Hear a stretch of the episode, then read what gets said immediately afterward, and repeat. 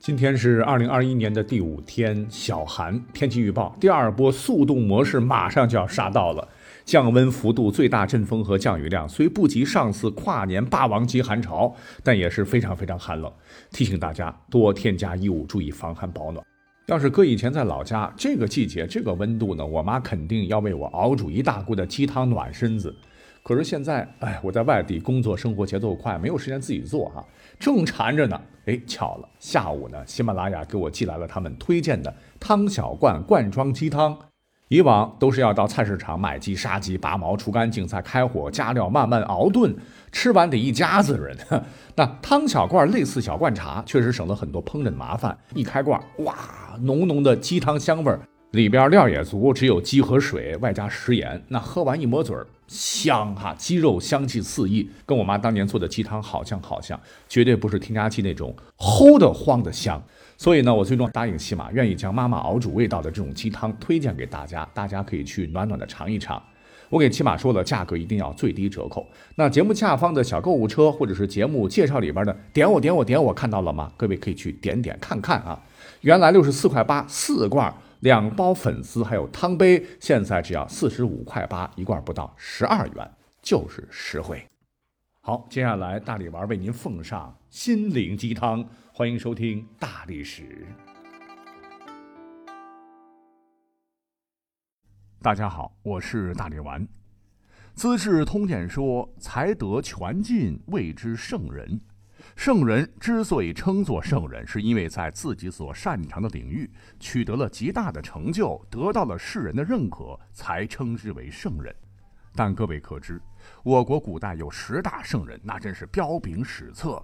而作为必备的文史知识，那我猜，如果让各位朋友突然一口气都说全，那应该是相当困难的。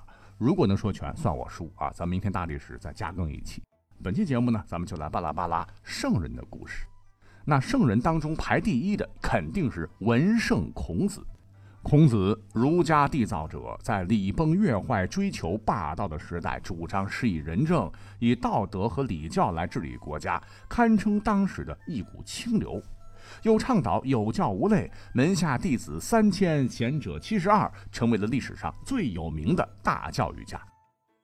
在汉武帝时，刘彻罢黜百家，独尊儒术，儒家思想逐渐成为了中国封建文化的正统，影响极大。故而呢，后世一直把他尊为圣人，号称至圣先师，后世又尊称为文宣王。那除了这些高大上的名号，你一定不知道，孔子历史上还有一个非常低调，但又掩饰不住其锋芒的名号，唤作素王。素颜的素，大王的王。什么是肃王呢？就是先秦文献当中啊，肃王指的就是远古帝王，也可以指有帝王之德而位居其位的人，有虚龙假凤之意。那么孔子为何能成为肃王呢？民间几千年来有两种说法被流传下来。说法一。说汉代儒学大兴，从古留下来的一些孔子画像啊，孔子长的是大方脸盘，鼻若悬胆，两眼外侧，微微上吊，是状如飞燕。弟子们再找当时汉朝皇帝的画像啊，竟然惊奇的发现，开国皇帝刘邦他老人家长得跟孔子几乎是一模一样。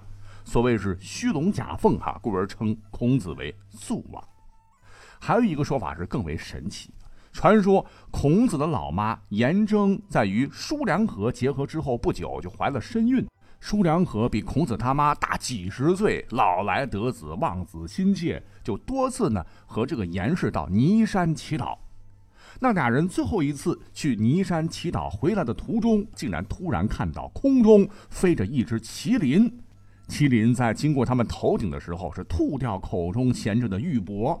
正好是掉落在叔良和的手中，只见玉帛上写着“水晶之子孙，率纣而肃王，只在贤明”，意思就是说，孔子并非凡人，虽然没有居帝王之位，却有帝王之德，有指引千秋的品行，堪称肃王。当时孔子家人是诚惶诚恐，将一彩绣系在麒麟的脚上，以示对于上天的谢意。原本以为这就是神话传说哈，可万没想到，在周敬王，也就是春秋到战国的交界点，当时呢，有一个人在犁地的时候，竟然意外的在土里边挖出了当时孔子的老爹系在麒麟上的那个彩绣，从此肃王就代指孔子啊，别的人没资格再享用。那这是文的，有文有武啊。一说到武圣，很多人脑海当中马上就会想到关羽关二爷。可是你知道吗？从古至今，武圣可不止关羽一人。那武圣之所以被称作武圣，绝对不是武功在世，天下无敌。那人屠白起、兵王韩信、霸王项羽，其实呢都可以入选了。你要配得这个圣字啊，不仅要能统兵作战，更要有春秋大义，还要得到历代朝廷的认可，民间呢也得多有百姓来推崇。故而在明朝之前，你像是久负盛名、助武王伐纣、建立大周、齐国的始祖姜子牙，一直被当作武圣来祭祀。姜子牙之所以能成为武圣，多亏李世民当年推波助澜，正是他即位之初，创造性的建立了武庙，挑选了兴周八百年的姜子牙为武圣，助汉家四百多年的张良为亚圣，来作为配享。这二人的两侧呢，另列名将十人，有韩信，有李靖，甚至诸葛亮也被李世民请入武庙来供奉祭祀，史称武庙十哲。祭祀武庙的祭典与祭孔子的文宣王庙的礼仪等级相同，只是很可惜，当时唯独没有关云长。直到百年之后，安史之乱，唐德宗李阔中期，武庙才增加到六十四人，关羽这才勉勉强强的被选入了武庙。但是他还不是武圣啊。到了南宋时期，一位新武圣诞生了，他就是一生力主抗金、精忠报国，却被奸臣诬陷以莫须有的罪名杀害的岳飞。在岳飞被杀害的二十年之后，他的冤案才被平反。其实啊，从功勋能力和贡献来看，岳飞都要强于被神化了的关羽。当时人们呢非常同情并怀念武穆越王，就请朝廷下旨来确定岳飞为新的武圣。当时在民间，因为传统信仰有惯性嘛，岳飞以及刚才讲到的姜子牙都是并列被大家所祭祀的。甚至是元朝和明朝的时候，武圣还都有抗金名将岳飞。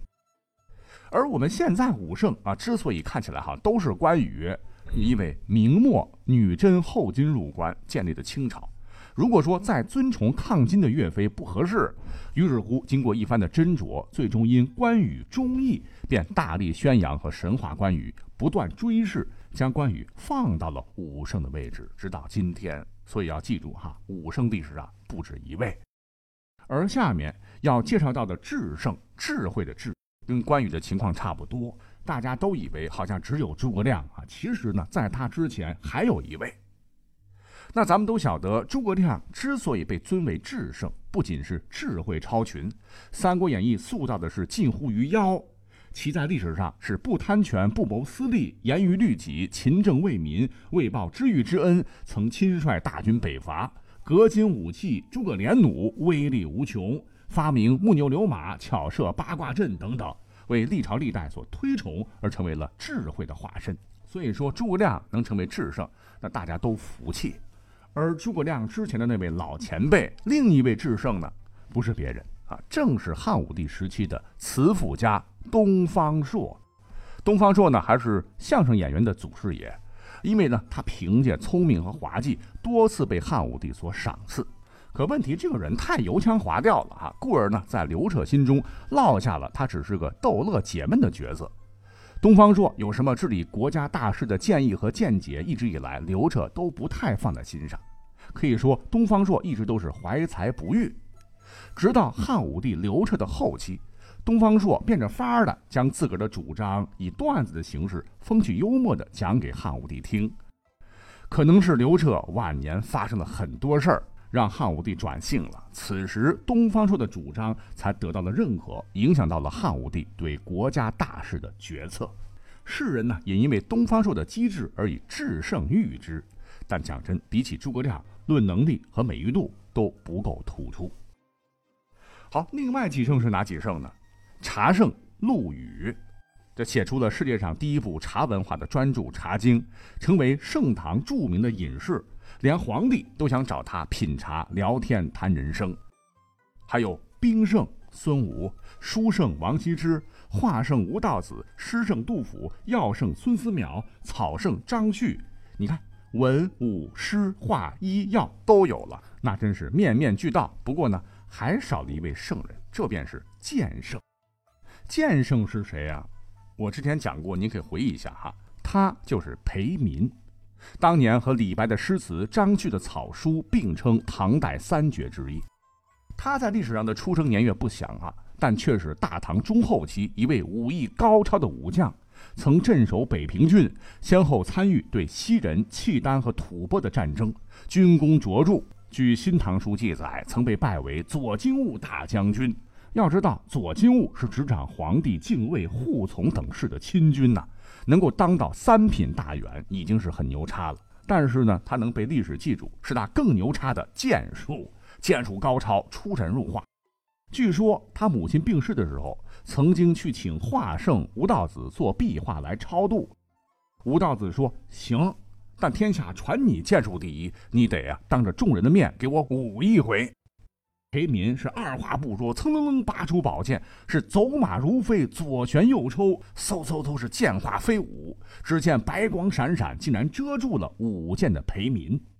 突然间，高潮来了，其掷剑入云，高数十丈，若电光下射。民引手持鞘乘之，剑透视而入，就是把这个剑呢，忽然抛起数十丈高。换算下来就是现在几层楼的高度啊！这个剑呢，竟然还能用手持的剑鞘接住，锋利的剑刃能够进入鞘中，这简直就是举世无双的绝艺啊！当时几千名围观者为之震惊，赞叹不已。但谁能想到呢？这位剑圣早年呢，他并不是练剑的，而是射箭的，故而呢，历史上还有一条比较出名的裴民射虎这一条黑他的故事。说年轻时的他曾经一天之内射死过三十一只老虎，不过呢，这个老虎是打引号的，他感到非常骄傲。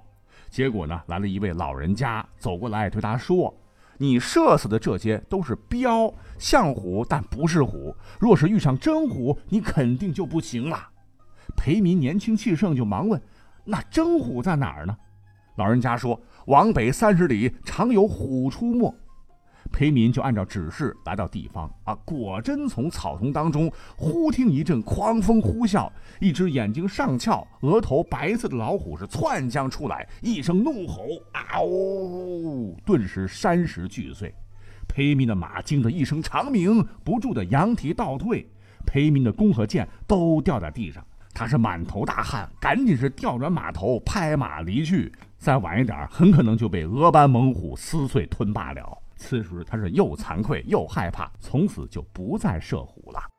可能是这个原因吧，就让他早早放弃了射箭，而专攻于剑术，勤学苦练，终成一代剑侠。那同是圣人，他比别的圣人好像知名度要低一些哈。除了舞枪弄棒，文人不喜欢宣传啊，还可能是因为他当时收的那个徒弟太出名，遮掩了他的光芒。那他的这位高徒便是诗仙李白。李白曾一日剑屠三虎，比他师傅年轻时厉害多了。而李白却自称在剑术上除了老师裴民之外，他未尝一败。可见，如果没有裴民的话，搞不好在造圣的大唐，李白还能创造性的称为剑圣加诗仙双名头的大侠呢。